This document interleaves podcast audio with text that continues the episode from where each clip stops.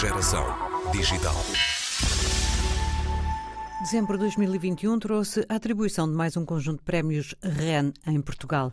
A Rede Elétrica Nacional promoveu aquela que é já a 26ª edição do Prémio Científico que distingue teses de mestrado e doutoramento na área da energia. Desta vez, o prémio fez acompanhar pela primeira edição das Medalhas de Mérito Científico REN Ciência LP com dois prémios para jovens estudantes e outros dois na categoria de mulheres investigadoras dos países africanos de língua portuguesa. Conversamos hoje com a segunda premiada na categoria Mulheres Investigadoras. Luzia Mendes Oliveira doutorou-se em 2018 no Instituto de Ciências Sociais da Universidade de Lisboa com a tese A Sustentabilidade do Desenvolvimento em Cabo Verde no contexto dos pequenos estados insulares, a política pública de energia. O principal objetivo do trabalho era a análise da estratégia cabo-verdiana que pretendia ter 100% de energia renovável na rede elétrica em 2020, meta que o país falhou completamente. Bom, na verdade, esta tese pretendia analisar a política pública de energia em Cabo Verde, mas focado numa estratégia que é um instrumento de política pública que foi aprovada através da resolução número 100 eh, barra de 2015, em que o governo pretendia alcançar 100% de energia elétrica eh, através de fonte renovável. Uh, o objetivo essencial era fundamentalmente averiguar se existem condições para uh, que o promotor consiga realmente atingir esta meta, uh, baseando na análise de condições institucionais, políticas, económicas, tecnológicas e principalmente uh, condições a nível temporal, porque hum, pensamos que para se fazer uma transição energética precisa-se de um tempo. Ora, a estratégia foi definida em 2015 e cinco anos para atingir a meta de 100%. Na altura, a taxa de penetração era de 25%. Agora, atingir os 75% em cinco anos uh, clara, claramente que parecia isto impossível. Daí que tentei analisar essas condições para se atingir a meta, mas, sobretudo, eh, queria ferir sobre a disponibilidade da população e da sociedade civil em colaborar na viabilização desta estratégia. Portanto, isso é uma das conclusões a que chegou.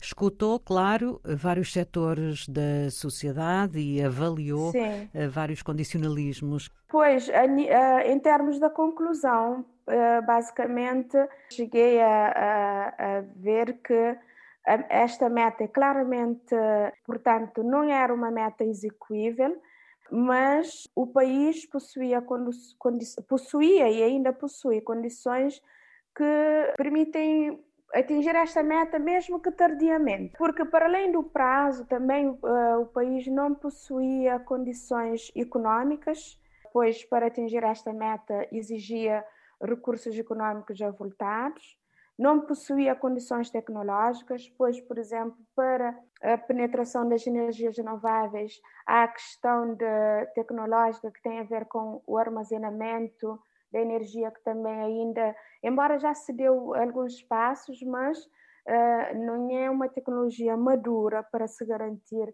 o armazenamento. Neste momento, por exemplo, já temos projeto piloto de, de armazenamento de energia, mas na altura não havia.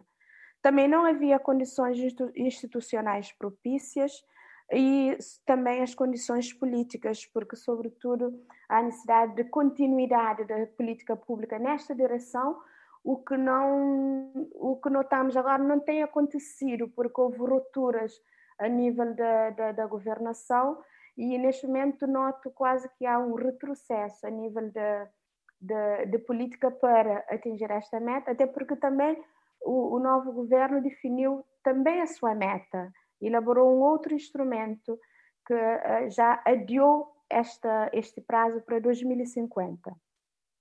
Como eu estava a dizer, de facto, há condições que podem ser aproveitadas para uh, futuras políticas públicas em direção a esta meta. nomeadamente a potencialidade do país em termos de recursos endógenos, o percurso que o país uh, fez na matéria de energias renováveis, o know-how que o país também adquiriu em relação a esta matéria, mas notamos que há uma grande sensibilização e mobilização dos stakeholders. Essa sensibilização pode ajudar em muito na concretização desta meta futuramente. Foi uma surpresa para si esta vitória?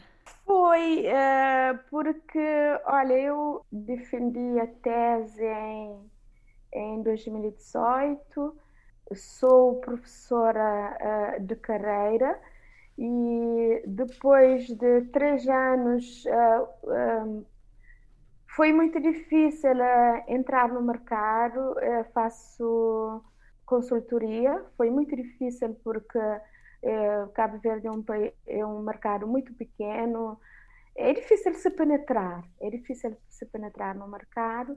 Então, é, este prémio foi como que um levantar dos ânimos, está a ver? E, e caiu-me numa altura que, quando nós, num país pequeno como o nosso, e em que faz-se muito esforço para se para estudar, e quando nós voltamos, às vezes nem sempre temos uma boa integração, então às vezes encontramos um certo desânimo. Mas uh, na altura uh, o anúncio do prémio caiu muito bem e pareceu-me que é o resultado do, do esforço uh, do esforço que eu fiz, pelo menos eu disse, ah, reconhecimento, o reconhecimento vem de algum lado. Uh, de todo modo, uh, continuamos a trabalhar abnegadamente para dar a nossa contribuição para o país e para a região, mas também, sobretudo, para o planeta Terra, porque uma ação individual de cada um de nós pode parecer pouco, mas dá os seus frutos. Luzia Menos Oliveira, a medalha de mérito REN Ciência LP vem acompanhada de 2.500 euros. Quanto à questão da energia, da transição energética e da sustentabilidade ambiental, continuam a ser áreas de interesse para a professora de carreira, agora dedicada à assessoria da Presidência da República para as mudanças climáticas.